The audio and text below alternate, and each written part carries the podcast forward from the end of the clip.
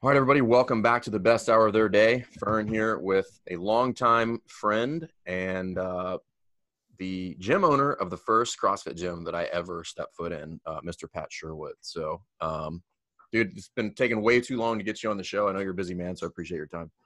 Jay, my pleasure, brother. You're right. It, it has been it has been a long time, and it's been far too long to make this happen. So, thanks for having me on. Absolutely. Uh, Pat and I were just chatting before we hit this. Every, the last couple times I've seen Pat, he was just in a daze because I've seen him either at a health conference or at the games, which is usually not a time to talk to anybody about anything other than what is the immediate emergency or fire that they are dealing with. yeah, true. And you know, and it, and in those situations, you probably know as well as I do from all the level ones you've worked, and then you see some of those people at the games or whatnot, you know. But after after you've worked a couple hundred seminars at 50 people a pop, I think that's 10,000 people you've met. Yeah.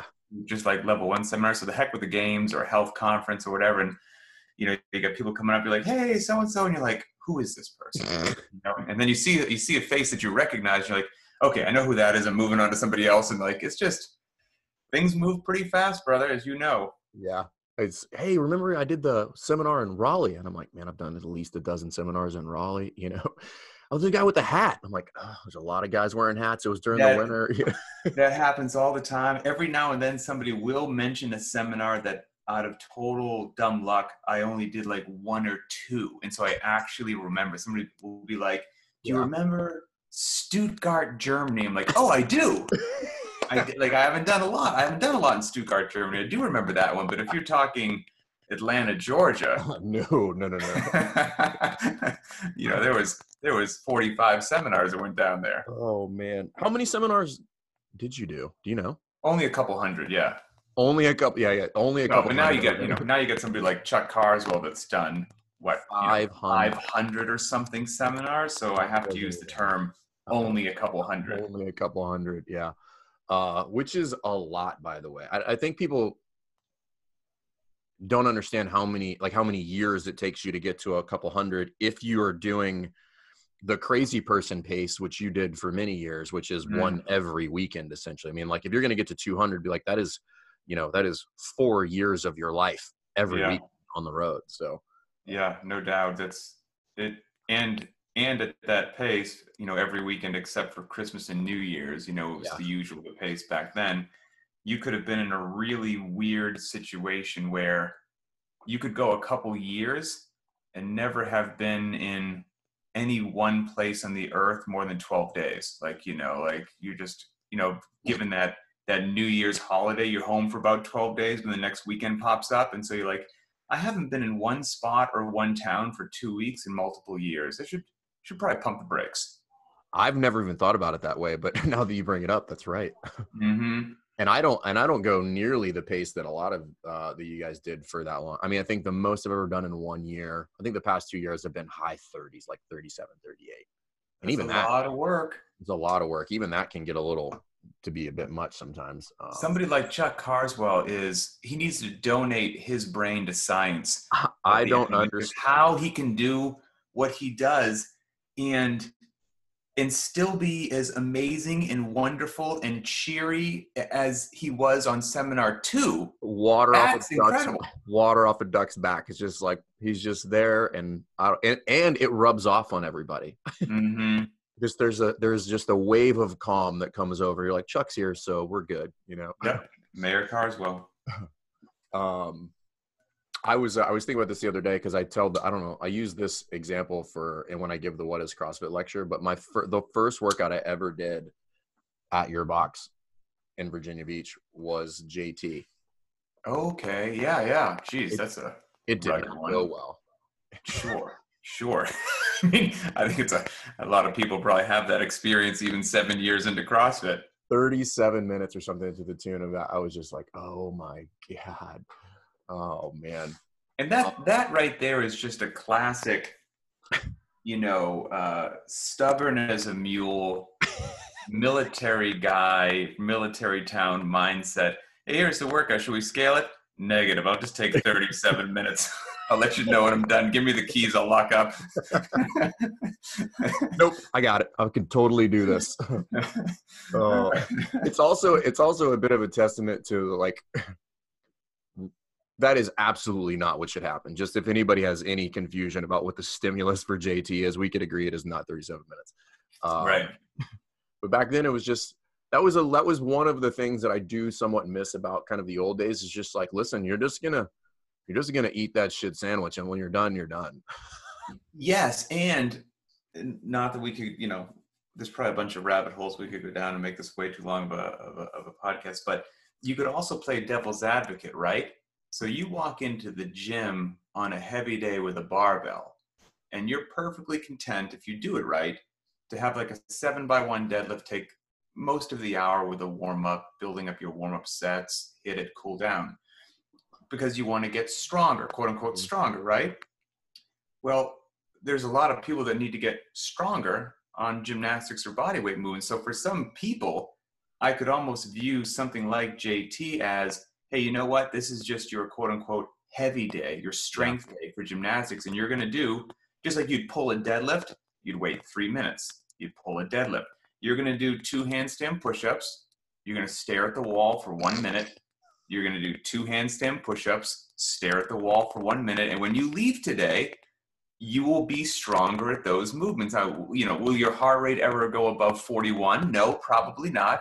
But it's uh, there, there's some interesting.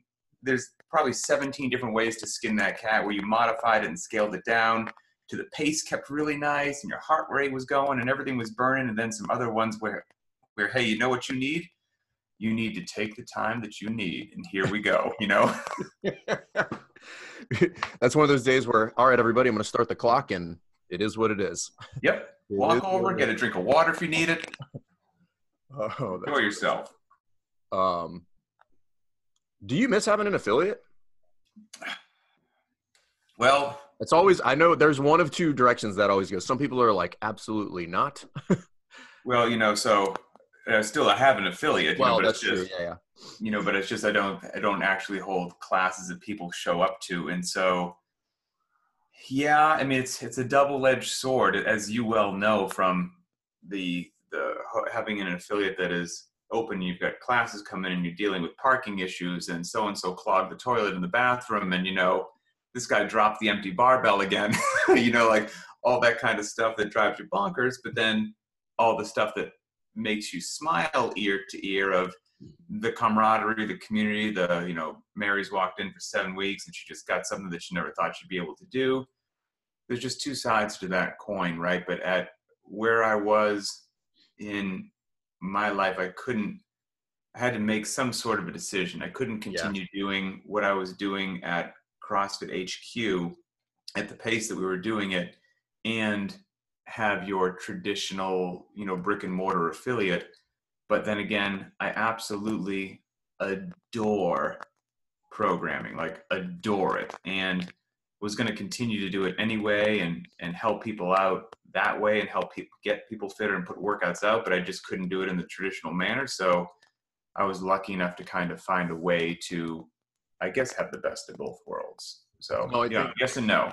Yeah, I think, um, and that, that's actually a good segue because I kind of wanted to talk a little bit about programming because I've, you know, I was, I've always told people I was, I was, some of my path in CrossFit is, is 100% pure dumb luck. You know, the fact that we happen to be living here in Virginia Beach, happen to walk in to your affiliate where it was not just you, but it was, you know, Jomo's there who's largely mm-hmm. been, has largely been a mentor for me, to me for years. Um, that's just luck, you know?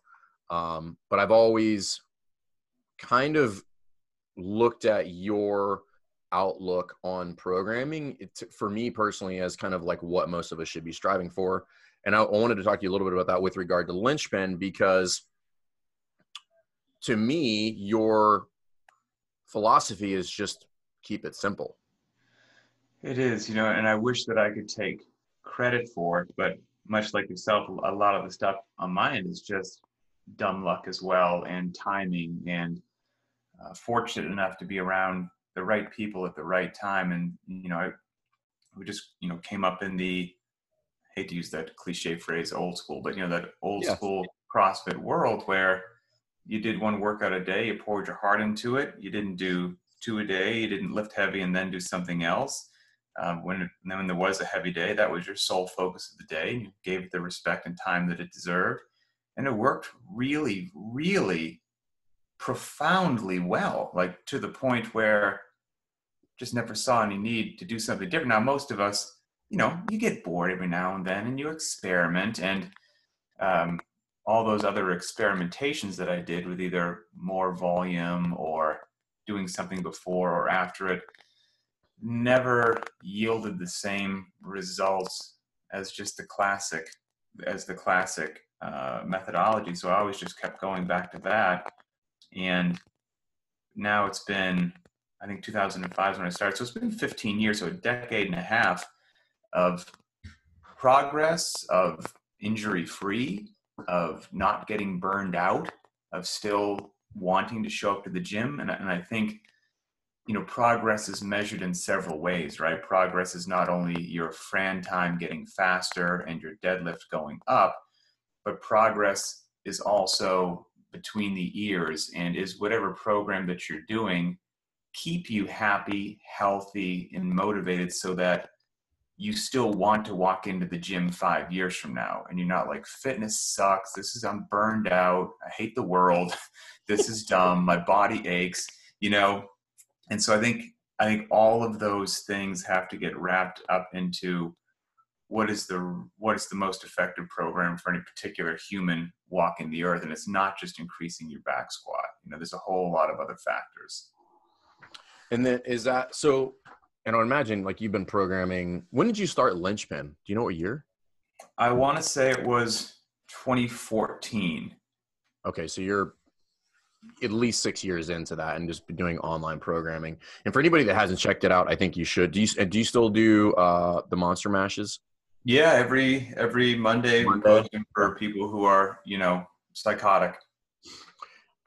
And that's one of the ways that I think is cool. And it's sometimes it can be tough to do an affiliate because you I think you probably have to modulate like how much you're gonna smash people into the dirt. But right, right you uh, i think that is one of the kind of clever slash sneaky ways to get people off of the volume train is that i just don't see people do that frequently enough is how often do you go into an affiliate where you walk in and up on the board it says 35 minute amrap mm-hmm. you immediately like throw up in your mouth a little bit and it doesn't even matter what it is at that point it's like 35 minutes it could be air squats for 35 minutes and i immediately sure. don't want to participate anymore right Right. Yep. And you got you got to go there every now and then. But uh, but yeah, that'll put a little frown on your face when you see it on the dry erase board. It's funny because we'll do that. I think we did it about two weeks ago here at the box, and we did it on a Monday, and attendance for the rest of the week was down. Like people were just hammered. Oh, it, we did Chelsea. Which, oh yeah, yeah, which, man. Know, like sneaky, you know, thirty minutes, EMOM, but man, it's just like people come to that realization at about minute seven that they have 23 rounds left, and most of them have never done 23 rounds of Cindy in their life. Mm-hmm. Chelsea's fantastic. There, there are some of those absolutely gorgeous, classic CrossFit named benchmark or girl workouts that, you know, as a as somebody who adores programming, I mean, I have intense jealousy that I didn't create them. I mean, they're so beautiful. Oh, and, yeah. and and there are some of those ones, and you can almost know. I don't know if I want to use the, the term effective, but the ones that are blown off because they're going to sting, and people would just rather, you know, pull a deadlift and, and walk out of the gym, and you're like, let's do Chelsea. And someone's like, which one's Chelsea? And you're like, exactly. exactly. You, that means it's the one that. you should probably do. You should know that. Well, the yeah. funny part is that, like, I guess, I don't know what we would call newer CrossFitters, but let's just say anybody who started in the last four years. They don't know a lot of those. They don't know the Chelseas. They don't know the Nicoles. They don't know what else do they probably not know? A lot of them probably don't even know some of the even better ones like the like the Elizabeths, which is mm-hmm. you know, mm-hmm. and depending on how bad you want to make that one, it's just like squat it, don't power clean it. Properly done with squat clean is my humble opinion. yeah, when when I saw people power clean, I'm like, that's a thing. I'm like, oh, this would have been way easier. You know, I, I think what one of the one of the blessings of getting into CrossFit a, a while ago was because what you're speaking about to some degree is is just a baseline of knowledge and some of the classic methodologies, the fundamentals, the concepts, the workouts, the whys, the hows. And, you know, way back in the day, what was great was, you know, the CrossFit Journal, which was just, which was just and still is a treasure trove of, of information. But I don't think, I don't have any data to support this, but I don't think a lot of people are reading it these days. And I, know I would agree back with you. In, back in the day, it wasn't even a fancy website kind of a deal. You would get an email sent to you once a month if you signed up for the journal, and you'd we'd print it out and you'd staple it, and it would just stay on the kitchen table of the kitchen counter. And little by little, over the course of the month, you would read through the journal, and you were just kind of finishing it. By the time the next one is, you'd print it out and staple it. And what you got was you know what is fitness what is crossfit you know what is now the technique lecture things about the zone diet the whys, hows, all this exercise science. It was, it was, and still is phenomenal. And I think there's a lot of questions. At least I get asked a lot of questions these days that I know the answers to the questions that people are asking me are in those journal articles. And that's what leads me to believe that people aren't um, aren't nerding out on it that I feel people used to nerd out on it to uh, a larger degree back in the day. And that's not right or wrong. There's no judgment implied in that statement. I think a lot of people, life is busy. They go to their CrossFit gym, they work out, they go home, and they're not spending their free time reading through hundreds of pages and articles in the CrossFit Journal. That's fine. That's a coach's job, you know, and it's our job to pass that information on. But there are some gems in the journal. If any of your listeners haven't dove in there. We uh we recently did a podcast on just prepping for the level three. And if, if I was to give somebody the synopsis of that, it was like read the journal. So I'm on a mission to get people to start doing that. And sometimes I do ask myself, has the per, the proliferation of CrossFit led to this scenario where a lot of people I know people know it's there. I know people know CrossFit main site is there, but I don't mm-hmm. think they realize what kind of resource they have access to. Like sure. Like, you know, when you start cuz you started in 2004, when you start CrossFit? 5, yeah, 5. 5. I started in 2008 roughly. And largely like that is where everybody went on a daily basis. and everybody had their own website for their affiliate, but but that was the main resource that people went to and, and I to some degree I feel like people who are starting later are missing out on that because it's just there's more stuff out there. And it's just like man you should really just just put crossfit.com in your bookmark and just search the question that you have in there. And there's probably a dozen articles in there about that. I, I think you're accurate on that because i've definitely spoken to affiliate owners who have a thriving community at their affiliate and they'll mention something to because you know like back in the day the photo of the day on CrossFit.com could be anything under the sun. Sometimes it would be an affiliate. Sometimes it would be something from the game. Sometimes it would be, you know, whatever. And it was a big deal if your affiliate yes. photo became the photo of the day. And I remember one affiliate owner got up there and told his, like, the 5 p.m. class, that, like, I'm sure you guys saw it. Like, how cool is that?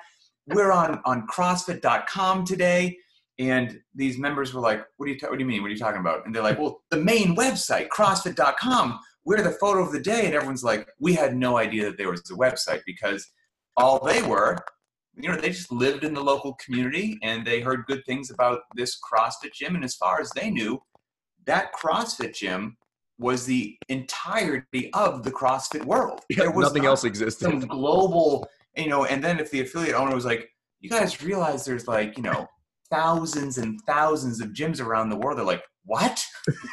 they had no idea, you know. So I think you know you've got you've got the whole gamut of people, the whole gamut of exposure and all that stuff. It's it's just kind of fascinating. I do remember the. I think it was definitely at Virginia Beach, but it was one of the coaches like, "Hey, do you do you follow main site?" And I literally didn't know what that question meant. right, right.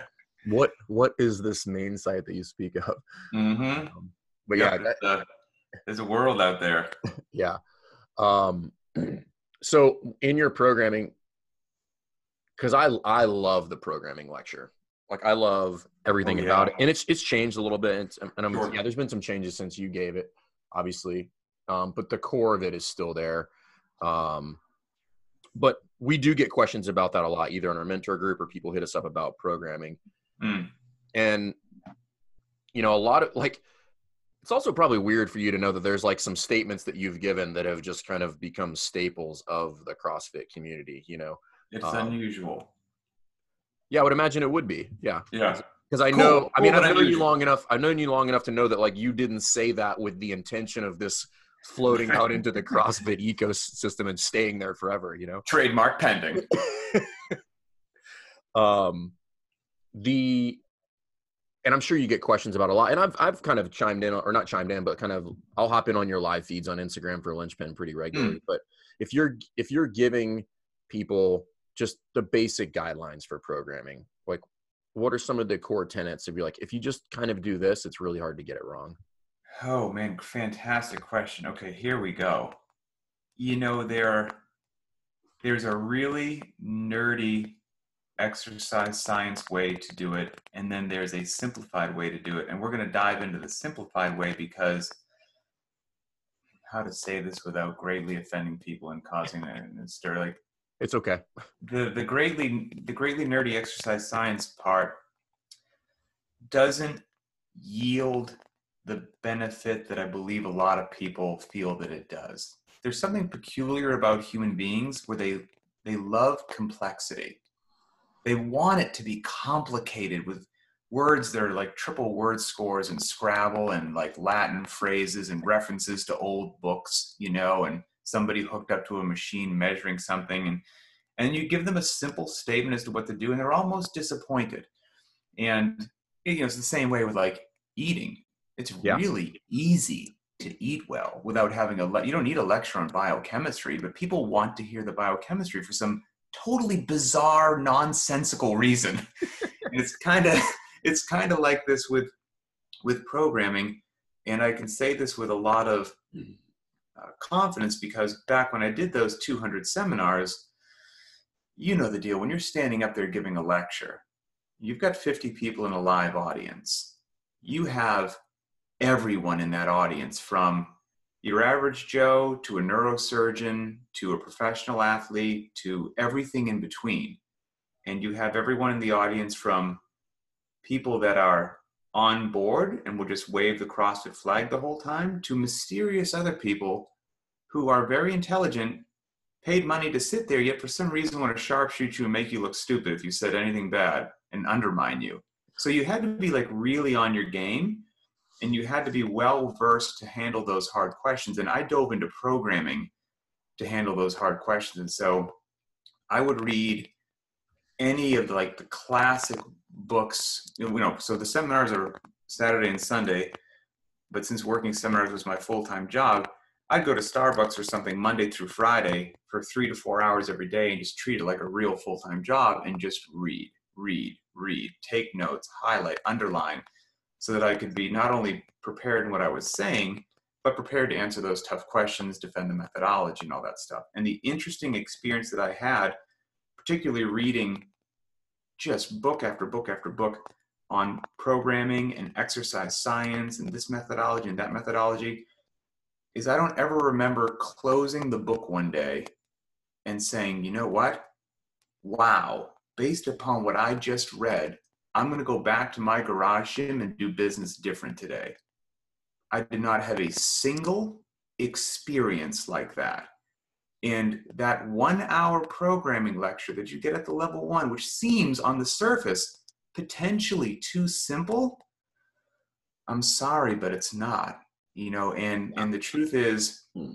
that a lot of the people out there pushing something or selling something, in my mind, it turns my stomach, are are sometimes selling their way and they are camouflaging it behind science and terms that they know since people crave complexity of the ooh this guy's doing the really fancy stuff. This must be this must be the really good programming. And it's such smoke and mirrors and a crock of just feces that it is it's it should be considered fraudulent. But uh, but anyway, that was that was a long tangent. So the point being, what I'm going to say is, it is relatively simple. We could have a seven-hour discussion or or a, a much smaller encapsulation. So here's my much smaller encapsulation: is I always say, first of all, classic stuff. One workout a day. Uh, embrace intensity over volume. I truly believe that. When you lift heavy, just lift heavy that day, go home, give it the respect that it deserves, and then you'll actually get um, the gains and improvements that you know that you want. But for programming, there are small things to worry about and larger things to worry about. And there are some big things such as movements, time domains, repetitions, loadings, things of that nature. And obviously, we can vary the loadings from literally zero or body weight to very heavy in your heavy days repetitions go from you know one to over a hundred. Time domains go from interval training of sub 15 seconds if you're doing 100 meter dashes or one rep clean or something to you're doing Murph, you're there for almost an hour, so the time domains vary. All those things vary, you know, et cetera, et cetera. But then there are, like I said, some some large things to worry about and some small things to worry about. Let's say that you don't Jeff Martone will probably send me a hateful text message after I send this. And I don't want you definitely don't want Jeff Martone on your bad side. It's like a walking ninja. But you know, let's say that you don't swing a kettlebell for three weeks. I can make a very strong statement that your fitness has not deterred in any way, shape, or form. So that's a small thing to worry about. Did or did we not swing a kettlebell? Now, if I look at somebody's programming and we didn't go below parallel for three weeks, well, that's a large issue to worry about. So you've got smaller issues and you have larger issues. And your larger issues are what I think somebody that wants to get into programming start with those and worry about those and, and, and the little stuff you can fill in as you get a bit more comfortable with what you're doing but it could be larger issues from going below parallel to pulling off the ground to going overhead to are you pulling towards your body in like a pull up towards your body in like a ring row? Uh, the press could be overhead the press could be in the direction of a push up the press could be in the direction of a ring dip.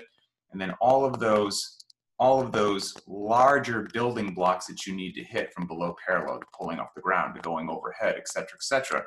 Well then you need to take that framework and overlay in that framework the time domains, the repetitions, the loadings, etc., with the appropriate care to the variance that you hit everything that you need to hit, you don't leave anything behind, and, and nothing gets too much attention or too little attention, so that the athlete progresses nicely in all those aspects of building an engine, building body weight movements, and building barbell strength at things that take less than a minute and the things that take 30 minutes, while not giving the athletes so much that they're overtrained and broken.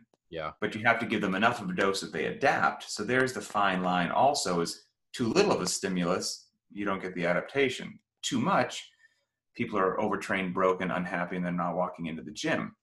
And then something like, you know, the below parallel, which we mentioned, okay, great. You got a you got a below parallel on Tuesday is what you need to do, let's just say. Well, you have now countless opportunities to go below parallel. Could be an air squat, could be a pistol, could be a, a medicine ball clean, could be a wall ball shot, a thruster, an overhead squat, a, a cluster, a squat clean, a power clean plus a front squat, a walking lunge. It could be a box step up. It could, you know, like you name it. And then each one of those movements that I just said, well, is it going to be light, medium, or heavy? Mm-hmm. And then each one of those movements that I just said, is it going to be high volume or low volume? and and none of those decisions live in a vacuum mm-hmm. those decisions are based upon you know good programming looks backwards just as much as it looks forward so that decision that i make that day after we know that tuesday would be a great day to go below parallel based upon what we did the, the previous one two or three days now that i know if we want to go below parallel there and now i'm going to look backwards and see the last two, three, four, five times that we went below parallel, how did we achieve that? What did we do?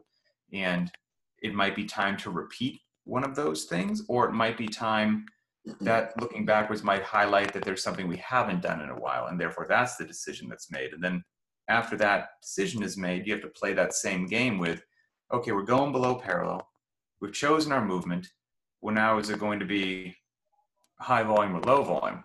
Again, we got to take a look backwards. The last two, three, four, five, six, seven times we've gone below parallel.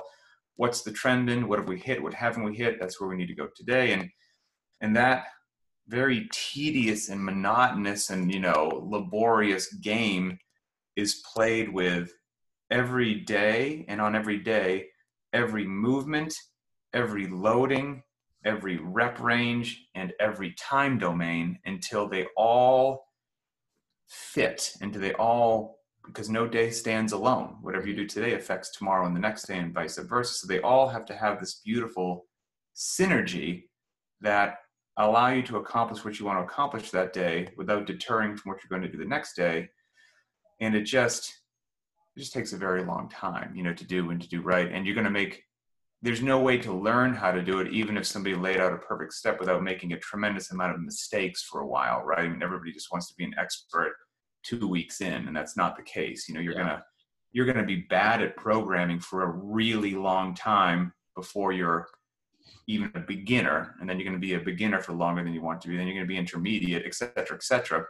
And I mean, that's that's again. I, I just gave a lot of information, but I didn't somebody's, give. Somebody's but then again, there's not a there's not a step by step thing, you know. You know, like, but but then again, I, while I gave a lot of information, I didn't say step one, step two, step three, step four, because that's also the other part that people don't want to hear because they want a step by step deal. Yeah and while there are some things that are useful, I do also truly believe that Glassman's statement that beautiful program is part science and part art. Yes. And so if it was only science, then you could read one of those big three pound textbooks that I read and walk out of that session an expert programmer. But that is just not the case. Yeah. There is that as a basis, and then playing with everything that I just said to develop your style and figure out what truly works and that's when the art starts to happen and it's some people despise it and some yeah. people enjoy it i'm just lucky um, i enjoy it but some people it, it's like you know it would be a living hell to have to, to have to do that on a regular basis. Yeah it's uh the art thing is always a, an interesting and, and i'm glad you brought that up because the art portion of that people overlook and I, and I think that's an important concept to really try to wrap your brain around because when I when I insert that this is an art to it that by nature means that mastery is almost not a thing oh sure you know like you're never you're never going to get it locked down because it is an mm-hmm. art like it's it's it's constantly evolving and then your knowledge of different aspects of programming starts to evolve over time and um that that's what I think is the beauty and the fun part about it is because because it is art, like you're never going to master it, but it's also because it's an art. Getting it wrong now means that it's okay. Like that's part of the process when you do it. And um, I, I wanted to ask you a question with regard to what you there's there's a couple things like big ticket items that I think people get wrong when they start programming. So one of them is they'll build each day in a vacuum, meaning like I'm going to write this workout and mm-hmm. then with with no forethought of what we did prior and then what we're going to do afterwards and what i typically try to tell people is like i can have one beautifully or i could have five beautifully written workouts and put them together and make atrocious programming that is just sure, yeah, yeah. abomination and then the other one is how they build the workouts right so there's mm-hmm. how i mm-hmm. build a, a group of workouts, but then there's how I build a workout. So the first issue I see is people build it in a vacuum, and the second, and I'm, I'm curious on your thoughts on it, is people build the workouts from the bottom up, and I've always found it simpler and more effective to build it from the top down, meaning the big ticket items. Is it task priority? Is it time priority? But people immediately want to start getting into the specifics of we're going to squat clean on this day. And I'm like, whoa, whoa, back up a little bit. Like, let's start like really big picture and then we'll get there. But if you start from the bottom up, then it always just turns into a goat rope when you're finished with it and looks like mm-hmm. that, you know, that the I think Freddie Camacho coined this the any asshole workout, which is like any asshole could write that on a piece of paper and, and now call it, you know, good programming. Mm-hmm. First of all, I want to applaud you for using the phrase goat rope. Fantastic. It needs to be used more frequently. second, second of all, um, I can tell you when I start that anyway. So I I currently program for linchpin in four week blocks. Okay. And so what I have now is I've got a, a Google Doc, you know, a big, you know, second monitor that I kind of a huge in front of me. Uh, I'll I'll open it up. I'll lay out, you know, four empty blocks, and then the first thing I'll do is I will. Well, maybe I should say with the top down, top bottom, that might be you could be right or wrong on that, and it also could be just stylistic, right? I mean, so For sure. you know, if it if at the end of it, beautiful programming comes out, rock on. You know, Yeah, if yeah. you've got something like I'm going to say what I do, and if you're like that doesn't work for you at all, and something else does, embrace it. But I'll let I'll have four weeks open, and the first thing that I'll do is I'll kind of because sometimes it can be overwhelming. You're just looking at four empty weeks, and you're like, duh. to get some sort of framework in there and just start putting puzzle pieces in, I'll usually have out a, a blank sheet of paper on my desk, and then I will start to scroll back through the programming that has been posted. And the first thing I'll write down is what we've done for just heavy days, classic heavy days. I should say, well, we have two types of heavy days classic heavy days, and then what I'll call like a heavy day at a high heart rate you know where where there's definitely a heavy bias to the workout. Mhm. and getting strong doesn't just look like seven by one or five by five. You can get strong on a heavy day with a high heart rate so i'll lump those in too. So i'll i'll start this list and i'll work backwards with you know okay what did we just do this week? What did we do the week before? And i'll, I'll write them all down. And then when i have them all down now i'm not looking at those and the other workouts i'm just looking at the heavy days and, and just looking at the heavy days from most recent to least recent gives me an idea of where we've been. And after I do some scribbling and some connecting of lines and whatnot, it gives me an idea as to what should make an appearance again because we haven't seen it in a little bit. And then also written down on that list will just not be the movement, but also the loading. So maybe it was a seven by one overhead squat, and I can tell based upon when I write this list down, an overhead squat, maybe we did Nancy, but an overhead squat by itself as a standalone heavy day needs to make another appearance. And now I look down this list and say, okay, in the last two or three months, we've had two or three overhead squat heavy days, and we had a seven by one, we had a five by five, we had a six by three. You know what? It's time for doubles. Or you know what? It's time for four sets of seven. Like it will become a little bit more apparent. Oh, my dog is looking at me through the window. Buddy, you made a decision. You're outside now. You can't come in the room. I'm sorry. Um, you know, well, uh, made your bed. You got to land it. That will kind of let me know that this is the next thing that needs to happen. So, and I'll play that. I'll play that game for all of the major lifts. Okay, and then I'll take those major lifts. I'll look at my empty spreadsheet and I'll look back. You know, and if if in the most recent week one of those overhead squat days was, well, it doesn't make sense for me to put it the next week. Something else needs to go there. I'll I'll space them out appropriately, okay? And I'll play that game over the next four weeks. Now I'll just plug in those major, those dedicated lift days with the repetition range that seems to make sense based upon where we've been previously. You know, that's because that's guiding me as to where I need to go. So now those are somewhat set on various days. Yep. And that will give me that will give me at least a loose framework to then build around because let's say if again this is just fiction right but let's say on on week two on wednesday well that was a day we decided four sets of seven overhead squat was needed well i immediately know since we're doing that on wednesday that the day before tuesday nancy's a poor choice you know like so there are some things Yeah. without being you know a genius expert level just become very obvious Yeah. you know like that and because based upon those lifts it's going to dictate to a degree this was a pull off the ground day this was an overhead day this was a below parallel day so it starts to give a little bit of not structure but a roadmap to follow and then i will play that same kind of a game with all that other crazy stuff that we mentioned from time domains to loadings to rep ranges to couplet to triplet to chipper to task priority to time priority and i will i'll lay out four uh, four weeks and it might take depending upon how i'm feeling it, it might take a few days just to get that four weeks laid in there. Okay. And, and then, so then every day for the next four weeks, something is in there and it's something is in there based upon all that analysis and legwork, like I just mentioned, for all the different things you have to think about when programming. I'll then walk away from it for like a day or so and just let it sit and marinate because you know if you stare at it too long you go crazy. Yeah. I'll then come back to it look at it and i'll hate everything that i did. I think it's the stupidest worst most idiotic things i've ever seen in my life and i'm just hateful about myself and i'll be like you know because there is that art and science right so i just i roughly plugged it in just to just to get ideas on paper because once i have ideas on paper then I can take it all in. I can move this around. I can look at this and be like, okay, well, this now doesn't make sense that I see that this happened. And and little by little over the course of another, I don't know, let's just say week, every day is just a polishing, you know. So every day you go back to it for uh, an hour or two with fresh eyes, and you say, okay, I sat on this for a while. I like how this played out, but I don't like how it interferes with this. This is going to go in here.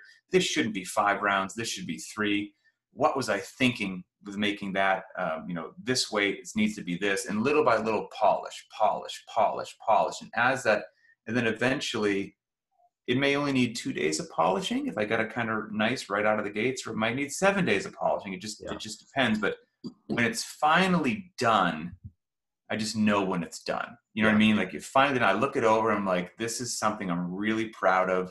Really like how it shook out. It's not only effective at developing GPP, but then, like we said, the art part. I'm like, I like how it looks. It's beautiful. Like I like it. You know, the numbers make sense. The the rounds make sense. You know, and it just takes a while to get to that uh, to that point for me personally, anyway. But that is again, you know, there's some maybe some steps that I left out in there, but that's a general process uh, as well. Well, that's an interesting piece of it, which kind of shouldn't be the case, but typically effective workouts are effective, but then when you look at them, they're kind of like on paper they're kind of aesthetically pleasing like they it, it's easy to read and see what it is that's happening there like and that's generally, I mean, this isn't the case all the time. So there's definitely not an absolute statement. But typically, if I'm struggling to understand what the hell should be happening in the workout, I've kind of like dismissed the workout as being effective. Like mm-hmm. it takes you seven minutes to, un- to explain to me what we're about to do for the next 12 minutes. Then I'm like, ah, I'm not really interested anymore. Like you've lost me. Yeah, I, I'm, I don't, I don't think I want to do this. Um, and that's where I think the simplicity comes in. Is like should really like the numbers should flow nicely. Like it's not an intelligence test. We're mm-hmm. we're, we're gonna work out, you know. And like so many other things in the world, again, human beings are interesting. They crave complexity for absolutely no reason. They're just they, they're they're fascinating creatures to me. Whether it's in working out or how you should eat or investing money or wh- whatever it is, like they just want to make it more complicated than it needs to be. And it's never the complicated stuff that has the big payoff. Even let me go talk to Mike Burgener right? How many athletes has he coached through the most technical thing that you can do with a barbell, the Olympic snatch? There's nothing more complicated that you can do. And if you ask him when he sees a lift not go well, you're like, Mike, did that athlete do some strange ninja level nuance thing wrong or did they do one of the fundamental you didn't open your hips all the way like it's it's uh, it's one of the basic yeah. foundational building blocks that people need to get good at and none of us are good enough at them that you could spend the rest of your life not worrying about the complicated stuff and trying to get really good at the foundation of the skyscraper, but everybody wants to work on the 100th floor when they haven't built the foundation and then they wonder why the skyscraper crumbles.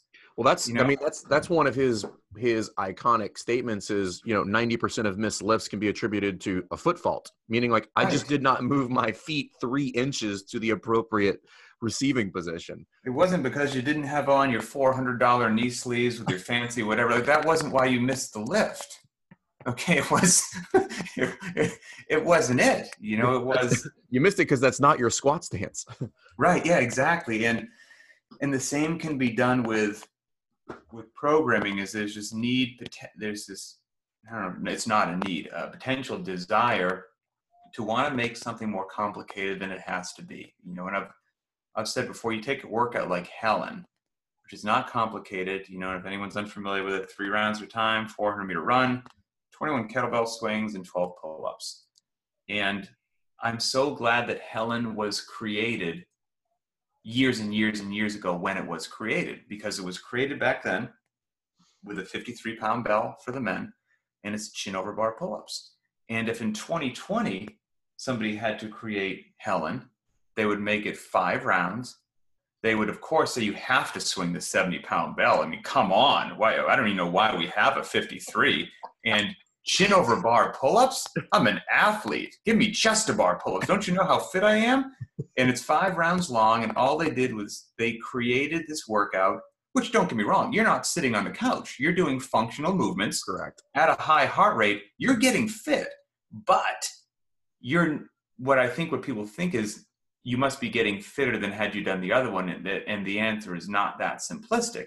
And what you did is you just gave yourself in that five round heavy kettlebell chest to bar workout wonderful excuses to slow down, wonderful excuses to rest wonderful excuses to lower your intensity and hide behind more rounds, more weight, and a chest to bar pull up instead of setting your hindquarters on fire in regular Helen. And and the other thing is getting is programming in general. Those two workouts that we just mentioned, the regular Helen at three rounds and the heavy long Helen at five rounds, neither one is right and neither one is wrong. There, you may, I might program that five rounder one day instead of regular Helen, but it would be programmed as an intentional choice based upon what we've done in the week before. And hey, you know what we need today? We need a long, miserable grinder that is going to be at a bit lower intensity um, and there's more volume and you're going to have to stop every now and then but for the sake of intelligently programmed variance it's what we need today it's not what we yeah. need every day it's what we need today and i think that's a big difference too i i think i'm pretty sure i stole this from you too which is there's a and i've always remember this when i think about loading a barbell and like truly what a metcon should look like in my opinion is there's a distinct difference between somebody who puts a barbell down because they have to mm. and somebody who puts a barbell down because they just really want to because of the pain that they're that they're going mm-hmm. through at that point. Mm-hmm. And that's where I think people really ignore something like a 75 pound barbell, oh, which boy. go to Jackie. Oh God, that's just oh, oh, you know you have a and you know what I think again human beings are fascinating creatures and this all needs to be said of the caveat of if you're doing any of the stuff that I said, maybe you are doing a strength bias program. Here's an important thing to say I don't care. That's where I, I was eventually going to go with as much as you're a nerd, like I also know that you simultaneously like don't care and know that it's really not that important. I don't care. Right. We're just working out and and whether you're doing the strength bias programming or whatever it is, you're not sitting on the couch and you're doing good functional movements. I don't think you're potentially doing what you could be doing to maximize your GPP and have wonderful knees, backs, and shoulders when you're 62. And I'm vocal about that. But we also live in a wonderful world where you can do whatever you want. Yeah. You don't have to do what you should do. You can do whatever you want to do. And that's and that's your call. And I don't hate on anybody for it.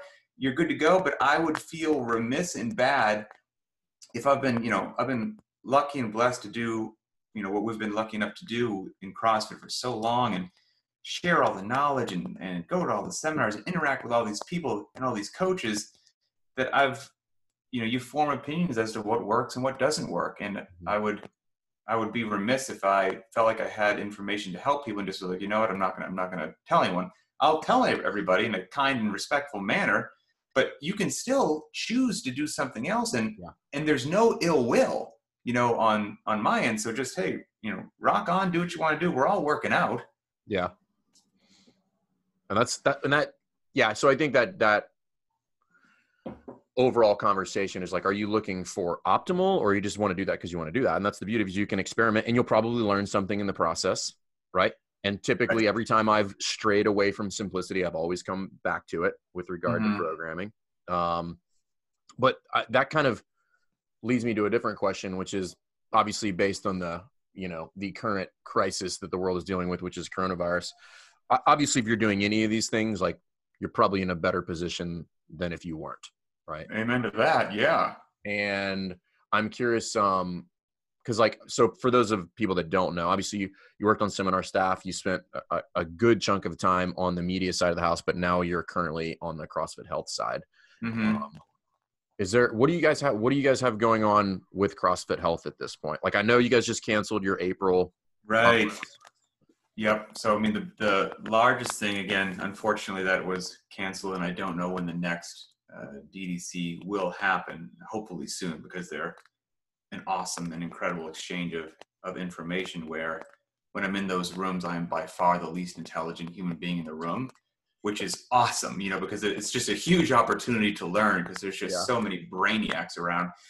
But the largest thing that we have that we just kicked off is we just launched our CrossFit Physicians Network, which is basically any doc who has gone through the level one seminars, you know, CrossFit doc credentialed. We are reaching out to all of them and getting their information and locations put on one map for kind of two purposes they can interact and network with each other you know because a lot of times those crossfit docs if you're the lone crossfit doc at your hospital your peers might think you're the crazy one because you don't think squatting is bad for your knees you're not going to tell your patients not to squat. You actually know that the squat is rehabilitative and so is the deadlift. How crazy is that? A doctor that might tell you to deadlift and a doctor that you know has a great sense of what a healthy diet full of non-processed food is. And so these crossfit docs can support each other in their various hospitals and administrations and share best practices for trying to you know crack the code of uh, crack the code of old ways of doing business in some places and then there's an ever growing body of just regular folks crossfitters if you will who would prefer to be seen by a crossfitting doctor who knows that it's okay to squat yeah. than one that doesn't. And so this gives people an opportunity to find is there one near me that I can potentially make my primary care physician. So that's been kind of an exciting project. Yeah, that I remember getting that email about a month ago. Is that accurate? Something Probably yeah, that sounds about right. Okay. Are you a physician? Uh not of medicine, no. Nephrologist, right? Yeah, yeah, exactly. Um no, uh, but I do have a lot of doctors here, and very cool. Yeah, and full disclosure, I've been having a lot of conversations with them in the past couple weeks about all this stuff. So I can imagine, yeah. But I tell you what, on that note, and we talked a little about a little bit yesterday on the podcast we recorded yesterday with Jay and I that you know people are freaking out, and I'm like, listen, the best thing that you could do, we can't change how old you are, like you're just that old, but you could be as healthy as fucking possible, you know, because we did one on the sickness, wellness, fitness continuum. And I'm like, listen, I would be willing to bet large sums of money that, you know, a 70 year old who's doing a lot of CrossFit has a better opportunity of surviving coronavirus than somebody who wasn't, you know? Right. I mean, no, no way to know for sure, but the overwhelming majority of the time, if your choice was being fit or not being fit, I think, you know, the, the choice is, I don't know if it's going to help, but I'll take the, I prefer to be fit, please. Yeah. It's, and they were uh, the doctor. She's the she's the like president of the practice of all the ER doctors in in the area, and um, and she was kind of explaining to me like coronavirus and and what happens there. It's just it's basically rapid onset pneumonia for the elderly, and they're like, hmm. I think it's ARDS which sets in, which is basically like she's like ninety percent uh, mortality rate. Like they just can't Jeez. do anything. They just can't do anything about it at that point. Um, she said, yeah, it's definitely serious. And she said the people that are susceptible, she's like they're very susceptible. But um, you know, but and what else? So what else do you guys have going on? And like, what's your? So that's canceled. Like, is there anything else that people? Because I want, I'm trying to get people to start kind of paying attention to CrossFit Health or and the journal, um, but I'm not super looped in there. So you know, I teach. yeah, so that's that's a big thing that we do. Liaisoning and networking with physicians is a large part of my role with CrossFit Health, uh, on top of the DDCs. And then the other thing, which occupies a bunch of my time as well, is you know if you go to CrossFit.com once every four days, there's a CrossFit home video where you will see an elderly individual, you know, working out in what looks like an older living room set, and they're either using no equipment or they're doing push-ups off the couch or you know lifting jugs of water and things like that. Basically all that content is it's my job to i go down there you know set it up direct it film it you know and with jay vera he he films it edits it produces it you know we screen it you know and, and get the proper ones up there on the website every four days and and the goal with those in the course since that's every four days for perpetuity there's you always have to feed that beast. So I'm yeah. usually every couple weeks on a plane down to HQ, setting up those filming shoots, getting it edited because there's always a need. You know, need another video, need another video, need yeah. another video, and those are largely done. You know, just classic excuses of maybe why people won't work out. I don't have time. Yeah. I don't know what to do. I don't want to buy any gear.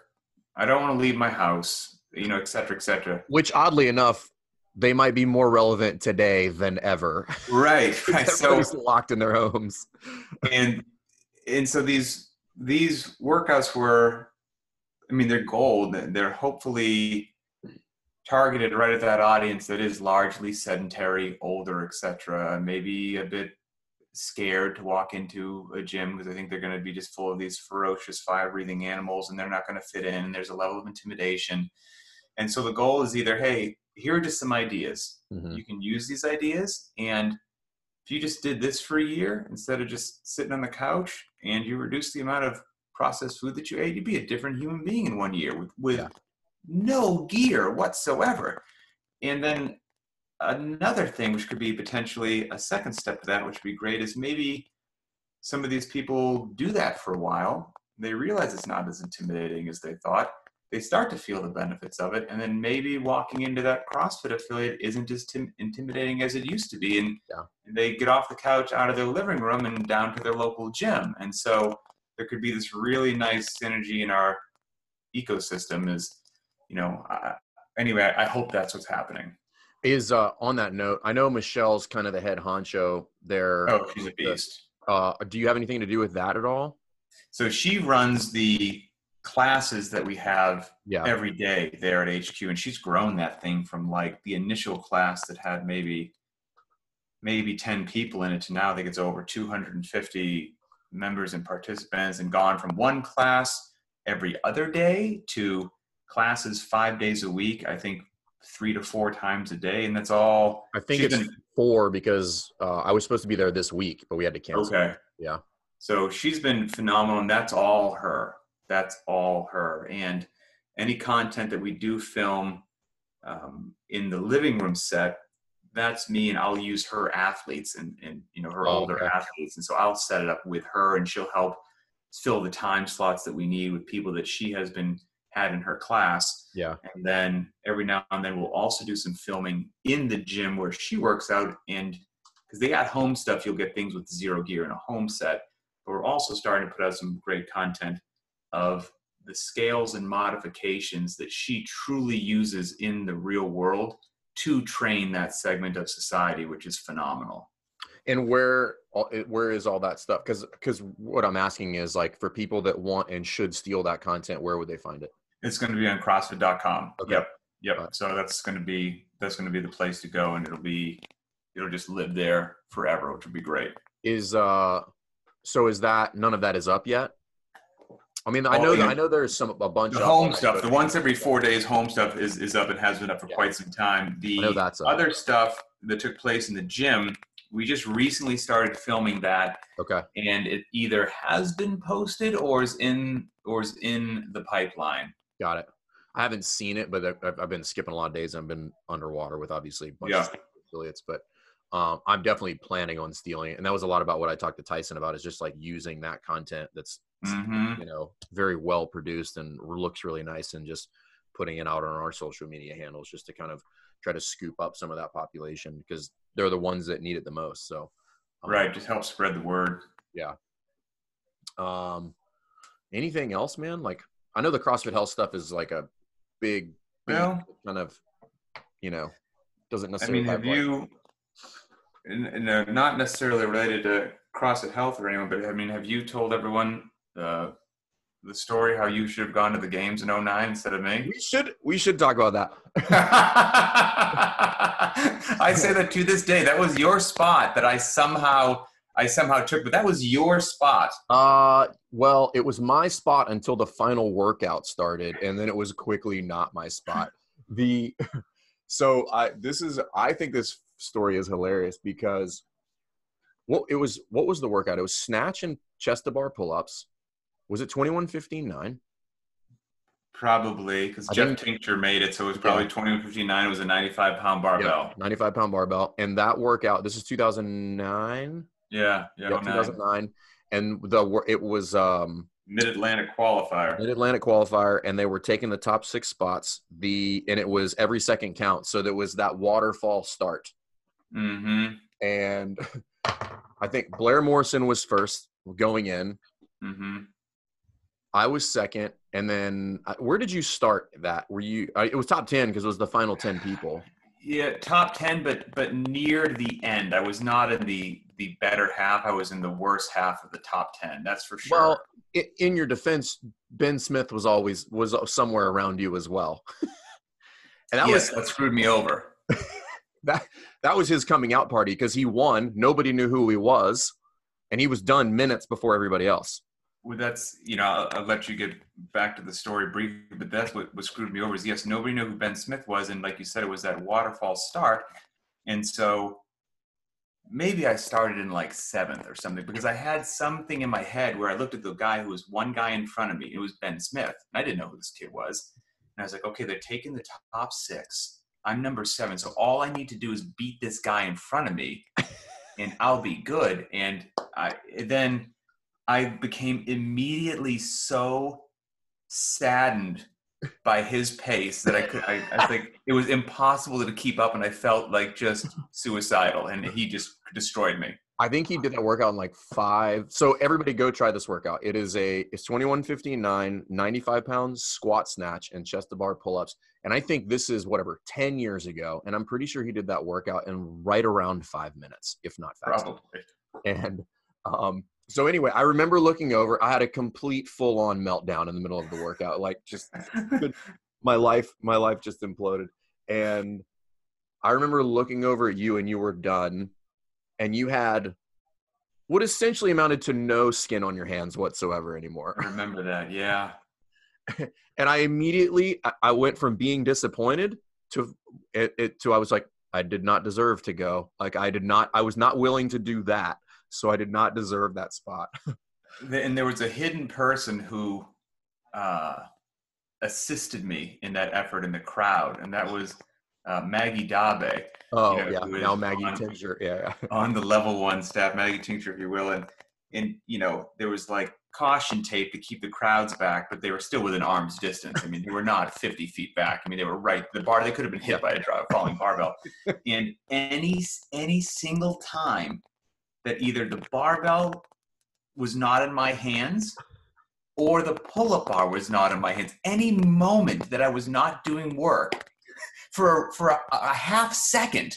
Maggie Dabbs, Maggie would scream at the top of her lungs, not even in a supportful way, just a hateful, mean, screaming way. Get on the bar! Get on the bar!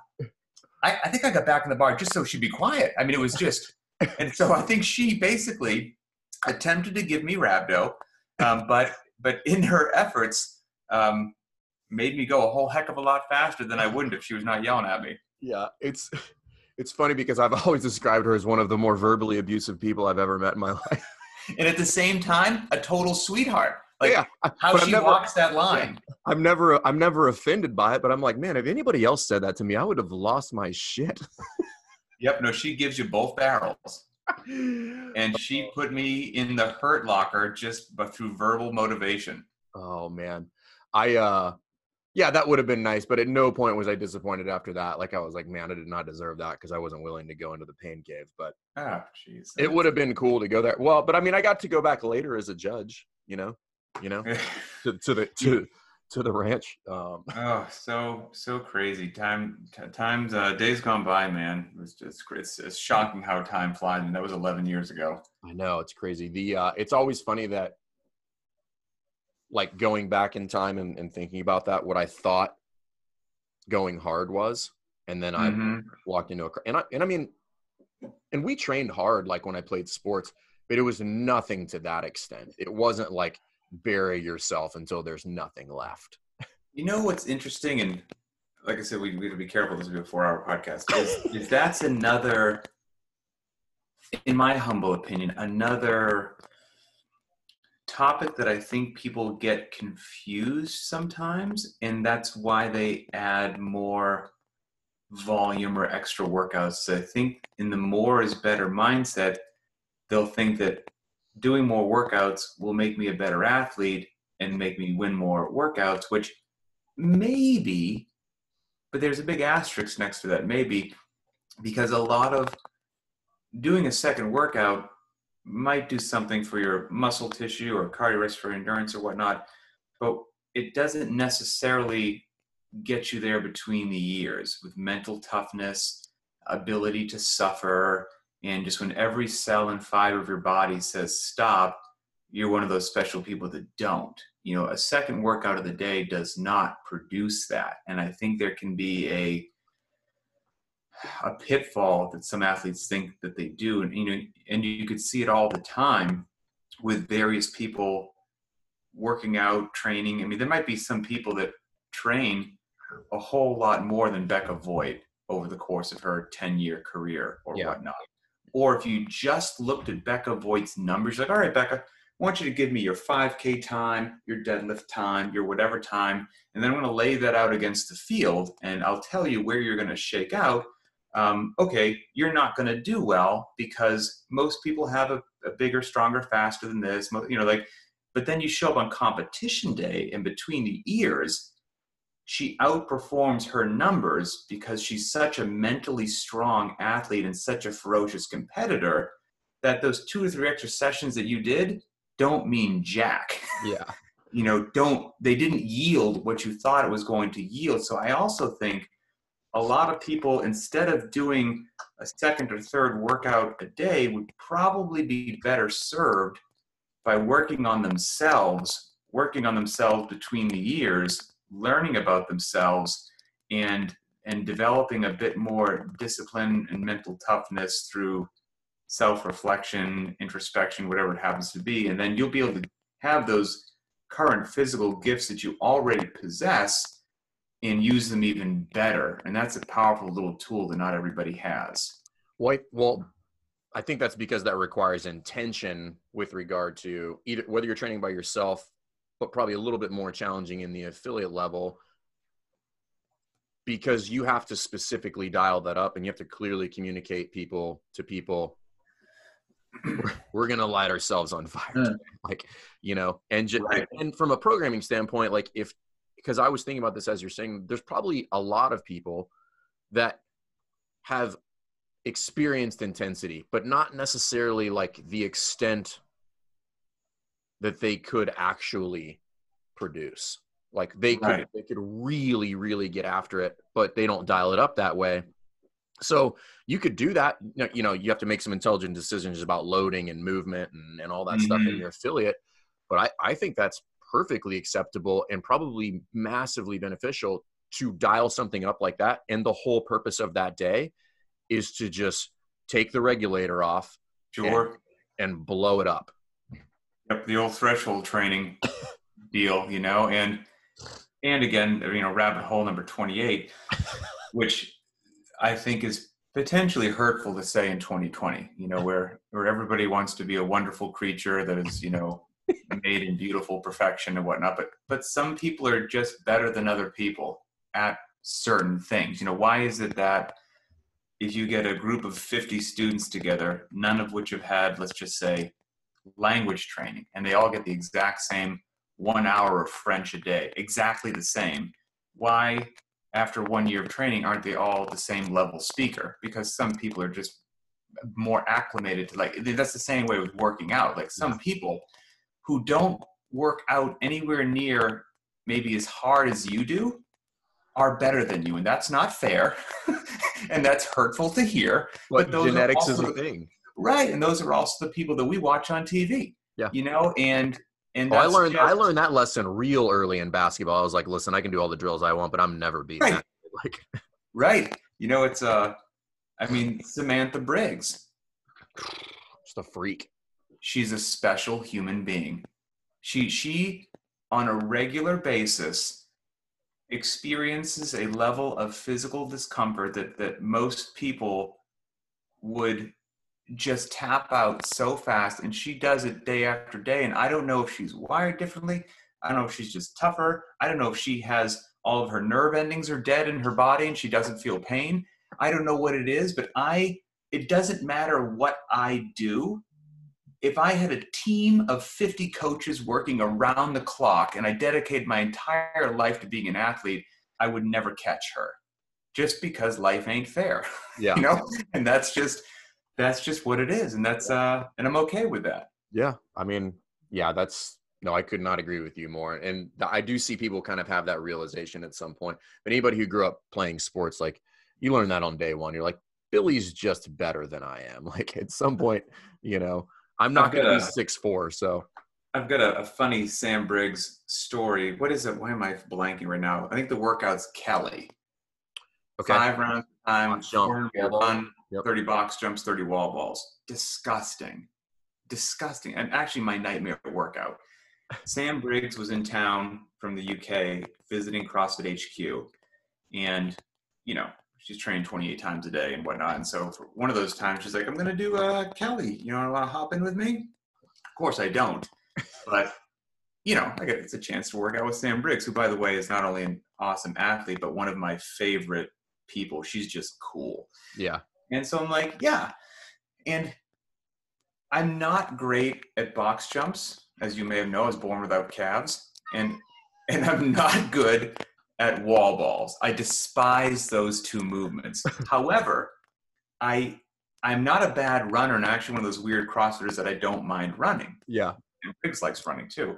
And Sam's like, okay, here's what we'll do. We'll do Kelly, but we're going to do it a little bit different. Instead of five rounds, of all the same numbers. I'm already worried, by the way.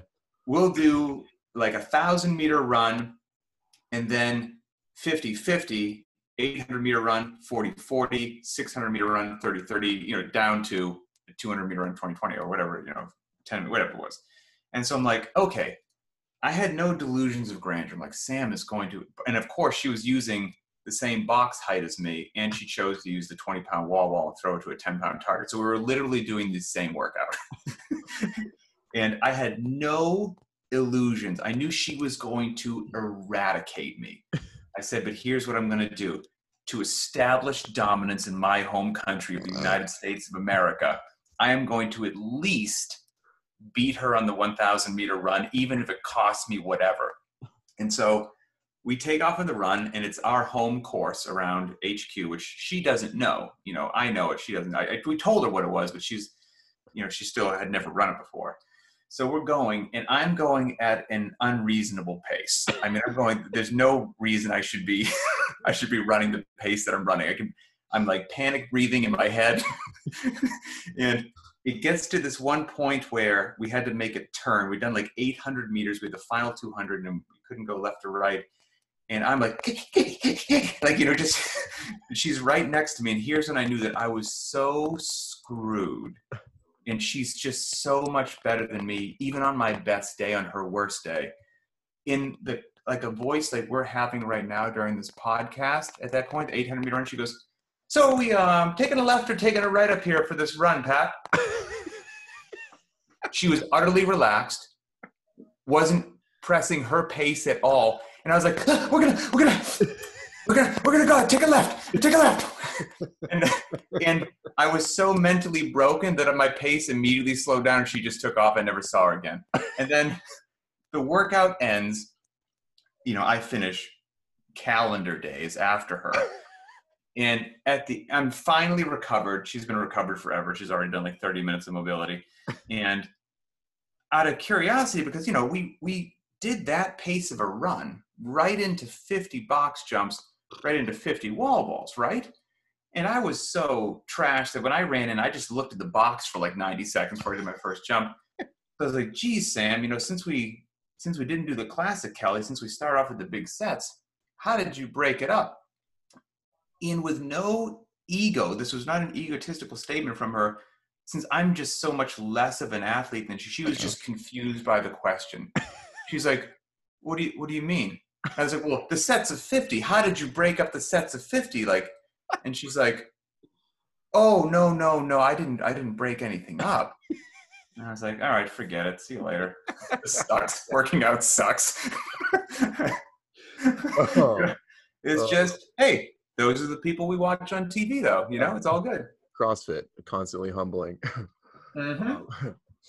all right, so I want to end here. So you've always been, um, at least in my world, known for like these little treats from from a training standpoint that are not necessarily workouts, right? But just like some little task that somebody could sprinkle in after a training session that would be fun.